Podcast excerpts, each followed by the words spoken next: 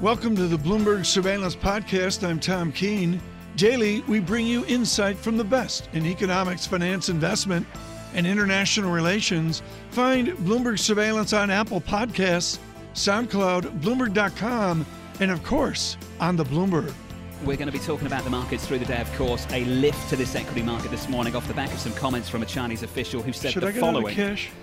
We're going to ask Max Kettner in just a moment. Okay, thank you. Let I me think just you get should to have the- done that about let a me year just, Let me just get to the quote of the morning, shall we? From a Chinese official saying the following In the past two weeks, top negotiators had serious constructive discussions and agreed to remove additional tariffs in phrases as progress is made on the agreement. If China US reach a phase one deal, both sides should roll back existing additional tariffs. I should emphasize here any agreement on tariff rollback is ultimately still conditional on a phase one deal being reached. And Tom, a phase one deal still hasn't been agreed to. Exactly, and what is so critical here, and I read carefully the comments again, these comments, folks, are not managed or massaged. They're really out of Beijing and straightforward. The Chinese are looking sequential.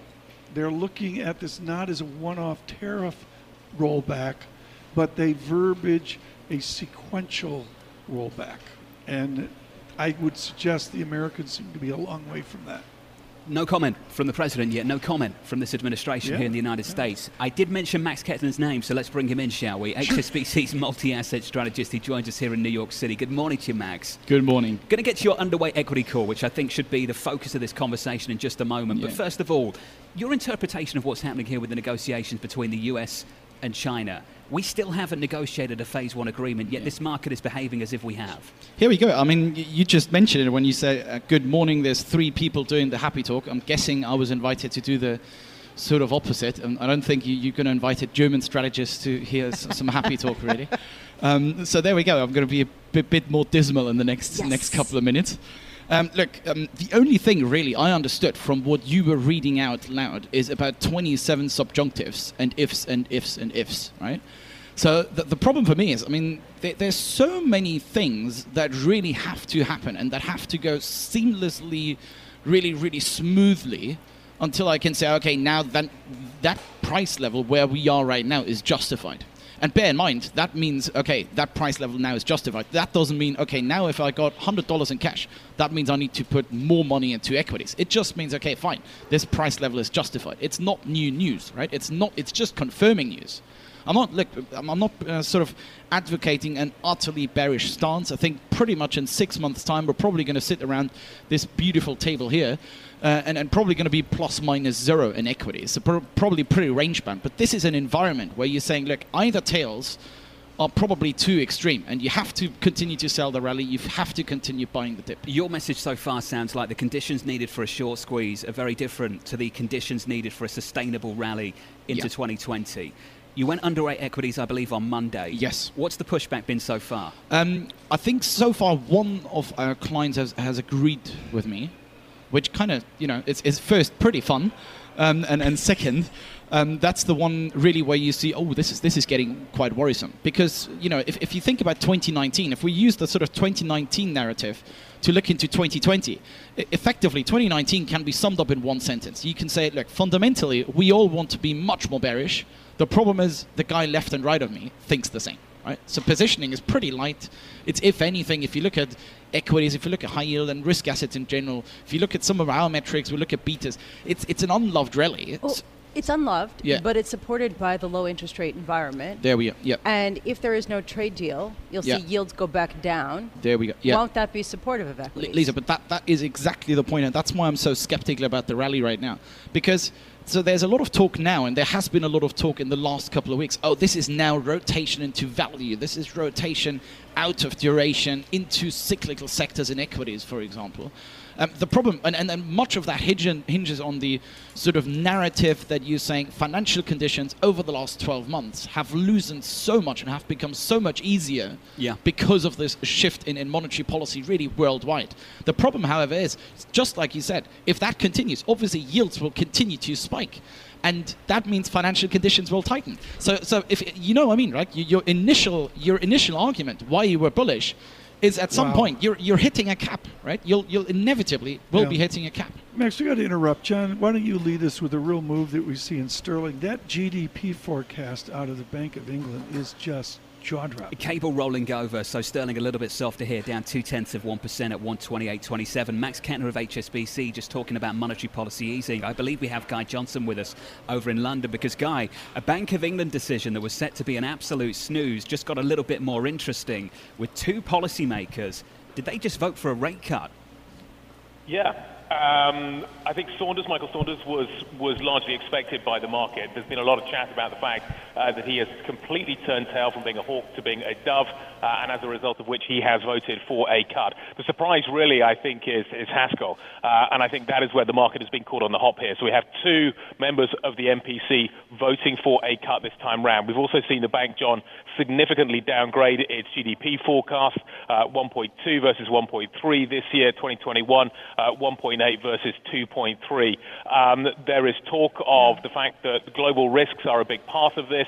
Uh, actually, what they're basing this downgrade on is what is happening outside the UK largely. Some of it is inside the UK, but a lot of it is outside the UK. Uh, and they are now saying that uh, basically they're looking at a situation where they Right. are anticipating that it's going to get more difficult from here, Tom. Guy Johnson, what is the importance of Jonathan Haskel and Michael Saunders saying, let's get going, let's cut the rates now? Define that significance, particularly going to the December 12th election. Well, you think about it, Tom, given the uncertainty that exists currently in the United Kingdom, to make this call pre the election and pre uh, the Brexit story actually turning out to be a reality, uh, I think is, is, is quite a big call. Uh, and as I say, I think this is largely based on what is happening externally to the UK. The UK is a small, open economy. You guys were just talking about what was happening with the trade story with Max. Uh, the UK is being affected by this. And that is why the data are, are, are starting to slow, they believe, and that is why the forecasts have been cut. So this is, this is in relation to what is happening, not with Brexit and not with the election, but what's happening with the global macro economy, Tom. Hey, Guy, always great to catch up with you to get your thoughts. For anyone just tuning in, the Bank of England leaving interest rates unchanged, but two policymakers out of the nine actually voting for a rate cut. The vote seven to two. Max Kettner, your view on that? I think most people just assumed no change, vote 9 0 going into an election next month. Yeah. Look, if, if I put it into an investment context, into okay, what's what's the trade here? Um, the problem is for me, obviously, if if I have a sort of three to six month view, and in our context, it's really about gilts, it's about UK equities. Um, the problem is I don't want to speculate only on politics. So I, I'm, I'm sort of being the, the, the maximum coward and sh- shying away from any taking any active stance re- there really, because you know I might be horribly wrong, or this might be a career breaker. What's right? interesting to me is that every central bank is Yeah. saying that they're doing an action or considering because of what's happening globally. There we go. Well, that- so who are that- they blaming? that that basically tells you central bankers are now reacting to something that they actually don't have under control, right? So they're, they're reacting to sort of global growth, to global phenomena. If, if we're talking about, let's say, old school stereotype textbook uh, monetary policy, Phillips curve and all that gibberish, right?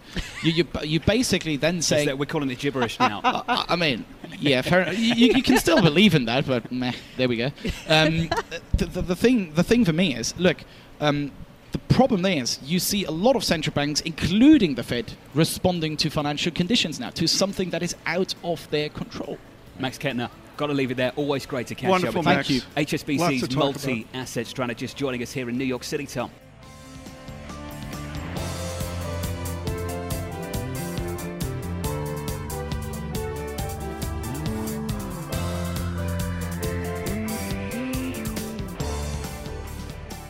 John, CIBC Bank is out of Toronto. It is the old Canadian Imperial Bank of Commerce, and very quietly over the decades, they put together an absolutely first rate team, uh, including Benjamin Tal, who is the number one guy I know on the self employed in America. He is encyclopedic on this part time, full time debate. And it's wonderful when someone t- from Toronto darkens the door here so we can crowbar Leafs tickets out of him. Oh, is that what he's here That, for? that's the only reason he's here is to hand me the Leafs I- tickets. Is that the basketball team in Toronto? No, that is very good. Leafs you. Canadians would be what we're asking for, John. After I'm this joking. Bipan Rai joining us now, CIBC Capital Markets Senior Macro Strategist. Good morning to you, Bipan. Good morning. Shall we begin with that Bank of England rate decision? Personally, I thought this was going to be a total snooze Right. going into the election next month. I guess we were wrong. Two people on the MPC voting for a rate cut. They didn't get it. The vote was seven to 2 Mm-hmm. Your reaction? Yeah, I mean, uh, I wasn't surprised by the two dissenters because, again, if you pay attention to what Saunders and, uh, and Vlieghe have been saying for their, the last uh, several months, it certainly seemed like they were more uh, more sympathetic towards a rate cut going forward. Uh, the other thing that kind of surprised me was the fact that they kept in the, language around limited and gradual rate hikes going forward. And I guess they didn't want to tip the boat too much uh, during an election campaign. I'm trying to understand where the global risks are that everyone keeps talking about. If it's not necessarily in Europe, which seems to be getting better, if it's not coming from the US, not coming from the UK with Brexit, Right. where's it coming from? Uh, it's the trade talks. I mean, it's between the U.S. and China, and what I think is underappreciated between the U.S. and the EU. Uh, and nobody ever talks about the U.S. and the EU, but we just had tariffs launched on uh, on Airbus last uh, a couple of weeks ago, I should say. And we've also got the big decision coming on autos. Nobody talks about that, but that's a significant macro risk that we need to pay attention to. What are your thoughts on that at the moment? I caught up with Larry Kudlow, the National Economic Council Director, last Friday, and he always points to the weakness coming out of Europe weighing on the US economy. Do you think there's an acknowledgement from the US side that actually going after Europe at this point might not be a great decision? I think there is uh, some sympathy to, to you know potentially opening the door towards talks with the EU. I mean, uh, at the same time, you don't want to see a, a, tra- a new front opened on the trade war between uh, the U.S. and, uh, and the EU. Uh, and certainly, if, you know, taking the comments that we heard from Wilbur Ross uh, last week, it certainly seems like they're they're willing to uh, push out the, the deadlines for, for coming to a decision on tariffs. The Chinese Ministry of Commerce speaking overnight saying that the Chinese in the United States have agreed on tariff rollback, but with a massive asterisk. Right. They've agreed on it if there's a phase one deal that they can agree to, and right now there isn't a phase one deal to agree to. Right. I have a question for you that I, I think is going to be increasingly an important one if we do get tariff rollback. Yep. Is the boost to economic activity from tariffs coming off Mm-hmm. proportional to the damage done from tariffs going on? You know, How should we be thinking about that at the moment? Right. I mean, if we're talking about the real economy, I don't think so. I think there are other structural headwinds towards business investment coming online. I mean, we are in a new trade regime. We didn't have to deal with uh, a tariff war between two largest economies uh, in the past. This is a new regime that businesses has to have to become accustomed to. And certainly, if we do see some tariff rollbacks, you might see some beneficiaries uh, being, you know, more so the U.S. consumer as opposed to U.S. businesses. I think it's a new uh, path for them to, to wade through. Bippin Bipan Rai with us with CIBC uh, World Markets. Bipan, uh, yen is always a proxy for global Wall Street of correlation and of safe haven well. Does that math work right now? And right now, a 109.15 grinding, but it has been a weaker yen. Is that a healthy signal of all clear? For the time being, I I would say yes. It's probably conducive towards uh, risk appetite being uh, on, on the rebound. And again, it's, it's much more of a, a global liquidity story and a positive sentiment story potentially from the U.S. But it's a well-behaved time series. It's grinding, I'll get that, but there's Right. a persistency Yeah. to this yen weakness. What does that signal? Uh, it signals to me that uh, again, rate divergence between the U.S. and Japan is pretty much minimal right now compared to where we've seen in the past. I mean, if we're talking about dollar yen, we have to talk about where the policy settings are in the United States versus where they are in Japan. Uh, and again, if you do see a meaningful divergence, then that's when you get the direction directional breakout. this is pair. this is critical. What what Pippin just said, John. We were talking about this in the break. Policy divergence. There doesn't seem to be any. They're all reacting to what IMF led on, which is lower GDP growth estimates. This has been a big question, though, for FX markets over the last couple of years, Bipan, as Mm-hmm. to whether rate, differ- rate differentials matter and to what degree rate differentials matter for foreign exchange. Absolutely. In a world where central bankers, uh, central banks are increasing asset purchases and where balance sheets are exorbitantly large, and when they're dominant in the market, rate Yeah. divergencies will And- matter. and Lisa, this was John Lipsky's question to Charles Evans yesterday on the correlation of all these central bank messages that we're getting. Well, and there's a question the low inflation environment. Have we underestimated how persistent and how long lasting it'll be? And the European Commission today cutting its euro area growth and inflation outlook, despite some of the better than expected data we've gotten out of Germany uh, with the PMIs. Do you think they're right? Yeah, I do think so, and I, I don't think central bankers have been held accountable for, for the fact they've been missing their inflation targets for the last decade. I, I do think there's a there's a problem with inflation targeting What's right what's behind that? It, I mean, it, it might be that the policy is outdated. It might be that the mandate needs to be updated to, to reflect a different inflation mandate, or maybe they should be targeting something else. Central bankers have become very, very good over the past couple of decades at targeting 2% inflation, almost too good, to the point where inflation volatility is minimal now. Right, so maybe there's something else that central bankers should be looking at going forward.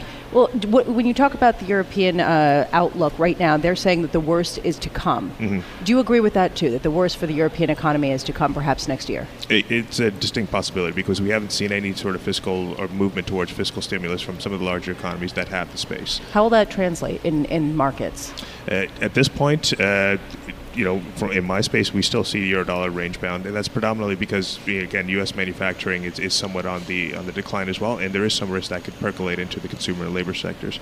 Germany on the brink of recession, arguably Right. for some people already in one. The Yep. DAX is up 26% through 2019. Right. How do you reconcile some of these things right now? Uh, again, it's a liquidity story. I mean, if you have this massive amount of liquidity in the system, if you have all this cash in the system, it's got to go somewhere. And for some people, even if there is a slowdown in the global economy, I want to put my cash Okay. into something that's yielding something positive at least. But isn't it the x axis? Not only the observation of the wall of money out there, but Mm. lower for longer has a new definition right. Going into the new year. Am I right on that? Yeah, absolutely. I mean, uh, there's there's very little. I mean, uh, when you talk about monetary policy, you're effectively pushing on a string right now. I mean, there's only so much that the ECB can do. It's not a story of credit supply; it's a story of credit demand. And right now, there's no credit demand in the eurozone, and that's driven by uh, by fiscal growth if there, or fiscal stimulus. We had Max Kettner of HSBC on the program around about 55 minutes ago, who was pushing back quite strongly Mm. against some of this enthusiasm for risk assets at the moment. Would you do the same thing? At this point, no. I, I'm still playing the liquidity story. I still do think that you know, even if you have, you're in a global environment where the, the economy's not doing so well, you've got enough liquidity out there. It, it seems like uh, it, this lower for longer environment's going to last. I'm not so concerned about an equity meltdown at this point. So right now we are seeing a sell-off in bonds, in particular uh, in U.S. 10-year Treasuries. Would you be a buyer here? At this point, I mean, I'd have to look at the technical level, but yeah, I'd, I'd look at potentially uh, at buying U.S. bonds. Really, 190 on a 10 year gets it done. Does Yeah. that bring the buying Uh, back we're, in? We're in a new regime now. I mean, Right, we're right So on the where's- brink of it at the I, I do think I do think the, the risks are skewed towards uh, the Fed uh, potentially easing again. Although that's not our house view. Our house view is potentially that they're going to uh, stay on hold for the next uh, little while. But again, I am watching employment numbers. I'm watching the uh, the consumer sector in the U.S. And again, if that manufacturing weakness does percolate into that, that's a new regime for the Fed to navigate through. So one nine could be the ceiling, and what's the uh, what's the floor for 10-year oh my Treasury God, you're, you're going to make me call that. yeah, oh, negative yields in the U.S. You calling that? No, not at this point. No, no. We need to be in, an, uh, in a recession, and we need to see some uh, some uh, some other factors. We work. found that outside of recessionary conditions through this cycle, life below 150 on a 10 year is really quite tough, Bipan. Mm-hmm. Yeah, yeah. Do you agree? Yeah, I mean, uh, again, it has to be a deep and meaningful recession, I think, to really to move below that 150 mark. But look, look at yields elsewhere. I mean, look at the 10-year yield in Japan. Look at the 10-year yield in, in German bunds. I mean, where it's very expensive to be short the U.S. dollar for a reason. I can get you a positive yield in France this morning on a 10 year. Just your yield now 0.005%. Oh, there you go. We have had a real move this morning, Tom. Pippin, one final question, very quickly here on Canadian dollar. Hmm. Is it a commodity play or is it just trading off U.S. and U.S. dollar? It's it's a U.S. dollar play at this point. Yeah, I mean, I the agree. commodity It's- play. yeah. It, I think that story is overblown. But we, I mean, we're we're bearish on the Canadian dollar. We do think Right. the Canadian dollar dollar catch should go to 140 by the end of next year. Well, the tickets I want are only original six. You know, I'll take the St. Louis Blues, but just you know, original, not the Rangers. Should we do this The off Rangers are so instead weak. of on air? Right. The Rangers are so puny. I don't want to see Rangers Leafs in Toronto. Do you? Bipan, all right. Right. Yeah. Thank you. What about the Raptors? CIBC Capital Oh. Markets Senior Macro playing. Strategist. Is that the ice hockey team? That's oh, you're killing it. Oh, John. my Good, God, aren't I? yeah. You like that?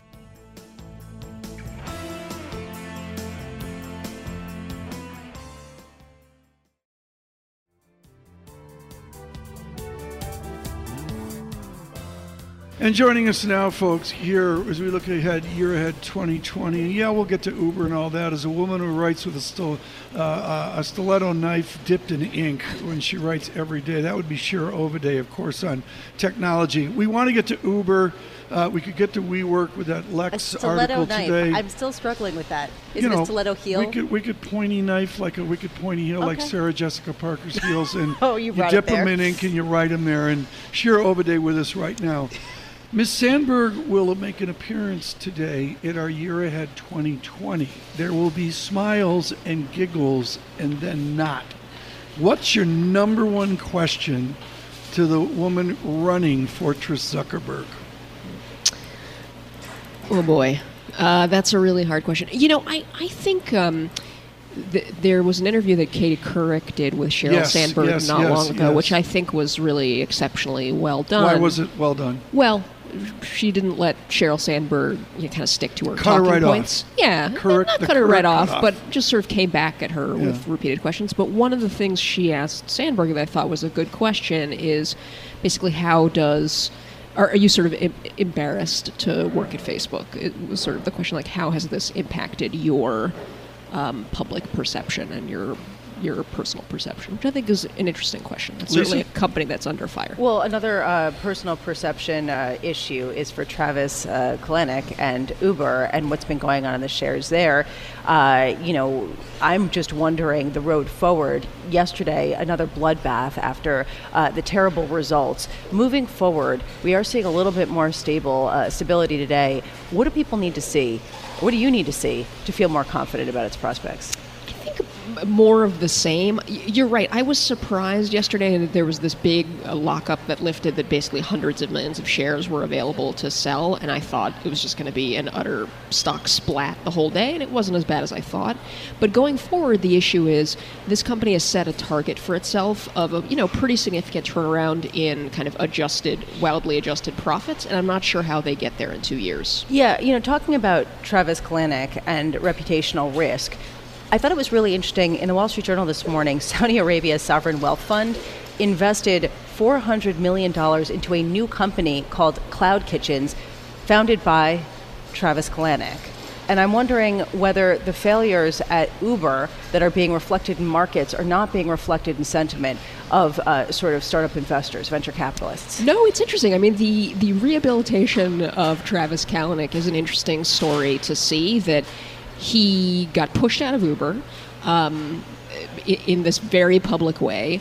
He kind of quietly left, start, as you said, started his own company, and uh, by all accounts, has had a very easy time raising money for what's it's basically like a, a ghost kitchen concept. It's sort of restaurant delivery without the restaurants. Um, and it's an idea that many other investors are pursuing, and uh, apparently his backers believe that he has enough magic to kind of uh, build another company from This scratch. is this is an important point because I wonder if the narrative of investors demanding profits at this point more than the growth they once prioritized, if that narrative has gone too far and is not really accurately reflecting the mood at venture capitalist f- uh, firms, at least not by their actions. It's a good question. I don't know enough about what's happening at the very early stages of company building and investing in those young companies. Look, the fact is that if you're getting a company off the ground, it's probably not going to be profitable. And I think that's the model of venture capital from you know day one of that industry. So uh, the question for all of those companies, though, is is there kind of a sus- an eventually sustainable business, not a Yeah. we'll build it and see how it goes. Sure, you've been brilliant. Not only linking all the soft, touchy feely stuff, but into the financials as well. You mentioned earlier the hope and prayer of Uber out two years, maybe two and a half years, which in today's age is somewhat foolish. But where's the vector, the mindset of all these tech, these non-profitable technology companies? Is it really a five-year plan that they won't admit to? I, I mean, I, I've just been surprised by the change in attitude just in I, don't know six months, uh, basically since the spring, probably since Lyft and then Uber went public, that these companies now know or now believe that it's no longer enough to say our our market opportunity is huge. Uh, Yeah, yeah, all we yeah. need to do is capture, you know, two percent of this giant when are they going to capture profits? Look, I, And I, I'm not. I don't no, it's- mean it's GAAP a- net income. I don't Yeah. mean grab dot coddle. I mean the, the illusion of profits at the operating income EBITDA line. So these companies are now, uh, Uber and Lyft both have said that in two years Two years. they're going to have adjusted EBITDA Yeah, adjusted, profits. community Yes. adjusted. Are- Community are, you adjusted. a believer in this? You are Kumbaya. so No. cynical. No, I literally Thank this you. morning was See how I looking her? at. I grilled her like if I interviewed Katie Susan. Couric, look at that. Yeah, it's, It's- like my educated Yeah, Couric. you have Katie Couric to me. I, I was actually looking this morning before I came on set uh, at Uber's um, nine pages of uh, uh, adjustments to their GAAP earnings. And, you know, I'm not new to this, and I couldn't exactly figure out what, what was actually happening in some of their segments. And that worries me. I, I sort of feel like maybe they should just disclose cash in, cash out, Well, because that would be simpler. Well, okay, there's the accounting issue, uh, there's the uh, opportunity, and, and how big is it? There's also this idea of winner takes all. That in the dot com uh, era, Sure. Yes. there were the companies that survived and those that didn't. It wasn't tier one and then tier two was just valued a little bit below that top tier. So that's a question here. You know, is there going to be a winner take all where, say, Lyft, if they win, they will go on and survive and Uber will die? I definitely think that in, in some of these categories, there can't be a thousand winners. Um, now, whether that means two or three or ten, I'm not sure. My issue about um, the, the category that Uber and Lyft occupy, and particularly in this kind of transport on demand transportation, is I just wonder about is the eventual both size and economics of that market as good as the optimists think? I, I sort of wonder that Well- it's going to look not that dissimilar from the taxi business um, when all is said and done. Sure, Ovide, thank you so much. Greatly appreciate that. What Lisa alludes to there, folks, is the classic research of Michael Mauboussin uh, years ago at Credit Suisse uh, on the winner takes all concept. Translated, everyone wants to be Amazon. Yeah.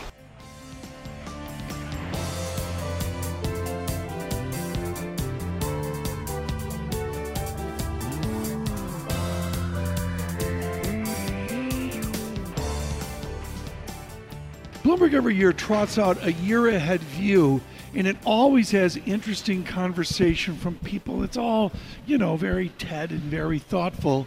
Except Paul Sweeney, this year there's a certain tension to the morning keynote. There is. Uh, Sheryl Sandberg, the chief operating officer from Facebook, uh, sat down earlier this morning uh, with Bloomberg's Caroline Hyde. Uh, let's listen in. your work on Capitol Hill, the ongoing dialogue that is happening between not only you and political ads, but those that are buying the political ads, the politicians themselves. The scrutiny upon you in terms of antitrust, in terms of competition, how do you feel you've thus far been able to relate your story, been able to be fully transparent and mm, and offer up answers as quickly as politicians would like them? we're definitely working on offering up those answers. And I think you're right that the anti competitive narrative and the competitive narrative is one people are really focused on. And that's because there's real concern about the size and power of tech companies, of us, of Google, of the others, of Apple, of Amazon. There's real concern there. Antitrust legal policy has been really important in the history of America to protect consumers from price gouging from no choice. Mm. I just think it's hard if you look at our industry to argue or prove that there's anything but a very, very robust choice. That was Sheryl Sandberg, Facebook Chief Operating Officer, sitting with Caroline Hyde at the Bloomberg Year Ahead Conference here in New York. They're still uh, Keep chatting talking, Paul. live. Save me. Exactly. Let's bring in our good friend Max Chafkin from Bloomberg News to get a, a sense of this Facebook story. It's not necessarily about the profits and losses of Facebook right now. The issue really seems to be, and the discussion seems to be around uh, the role of Facebook uh, within our society, particularly as it relates to uh, the elections, for example. Are they a media company? Should they be held to the same standards? So, Max, it's a it's an issue that Facebook and their executives, and we heard from Sheryl Sandberg just now, are really grappling with. What do you? How do you Yeah. think that plays out? So, uh, I mean, backing up, I mean, Facebook financially doing great. I mean, it's kind of amazing how we have sort of one negative headline after the other for the last couple of years, and, and the company has performed um, exceedingly well. Um, that said, they've really been on the defensive on these questions of, of their power, and, and I think you saw that in in the, the answer that Sheryl Sandberg just gave, where where it's a little bit fuzzy and and and the you know. The, uh, we're asking, you know, what what are you going to do about this antitrust conversation? And she's saying, eh, never mind. Um, I think Yeah. I think the um, their strategy is kind of twofold. Number one, uh, our service is free, therefore we're helping people. Number two, we don't have a monopoly because there are these Chinese companies, and we saw this in Mark Zuckerberg's testimony the other day. Yeah. There are these big Chinese companies. They are really scary, and they are our competitors. You don't want to regulate us because you're just going to create an opportunity for this company TikTok, which is owned by ByteDance, which is based in Beijing, which is censoring, you know, some content. So, th- so that's the strategy. It's sort of partly, you know, we're really great. Partly, you know, watch Oh, out for stop. China. That's all we get from Ms. Sandberg. I mean, we just heard it there with Caroline Hyde. So, Max, you're out of Yale. I believe somewhere in the vicinity of year two at Yale, they beat into you critical thinking skills. What kind of chief operating officer manager do Miss Sandberg and Mr. Zuckerberg need to salvage this linkage of fabulous financials with a cacophony of issues they've, some would say, created? So I don't know that you can reconcile that. I think that Facebook's um, Facebook's financials are have accrued from its power, and and what what its critics are going to say is that the reason Facebook is performing as well as it's done is it basically has a monopoly on um, on, on certain kinds of display advertising. That is the, the sort of non-search ads that you see on your phone. but the phone. monopoly is no one I know uses Facebook anymore. They've all left in droves. Granted, the financials They've gone to. Instagram and They're on WhatsApp and a bunch of which is of course owned by Facebook and and they've been you know working very hard uh, over there uh, in, in California to He you know sort of expect com- this interview to be like this. No, Makes no. out this touchy feely. He came to the sixth floor for a- sensitive, you know, crystals donut. and donuts and Yep. candles interview. Paul. So, Max, I think one of the issues that they're probably going to have to address pretty soon, i like right now, is kind of this upcoming election. What kind of role are they going to play? How are they? Because it In was terms of political ads. political Yeah, ads. It was you. really, really a problem in 2016. What do you think they're going to do here this year? Well, you know, they, they came out and said uh, there's big controversy over over political ads that contain, say, misinformation or misleading statements. Uh, Mark Zuckerberg gave a big speech two weeks ago saying. Uh, we believe in free speech. We are not going to fact check political ads. Um, everyone sort of seemed to kind of go along with that, maybe except for Elizabeth Warren. Uh, and then, and then we, but we've seen a, a, a bit of a drumbeat of criticism first from Jack Dorsey, who, who kind of came out with a bit of a troll, I, I'd say, saying, you know, we are we are rejecting all political ads. Is We- that constitutionally legal? I mean, well, how did you, as a technology guru at Bloomberg Business Week, can media companies say we won't accept political ads? So uh, the regulatory regime is there is a there's a you know regulatory regime for, for television stations and stuff. Uh, for, that that does not apply to uh, Facebook.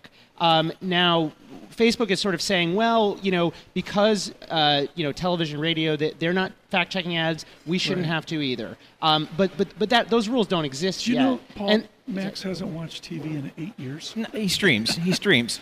we got just a little bit of time of how is this going to play out? Who's right? Political ads with these companies or not political ads with these companies? I think the uh, the point that, that, that people who are uncomfortable with political ads on so- social media will make is that they're fundamentally different from television ads because television ads are are sort of a mass Oh, medium you're killing me. and and and social media ads are targeted specific to people Right. so if so if you put out a misleading television ad then it's very easy for the media to fact check it if you put out a uh, social media ad and only show it to a very specific we, we, we got to continue. Are, we, unfortunately, we have to continue this. Max Chafkin is with us with Bloomberg Business Week.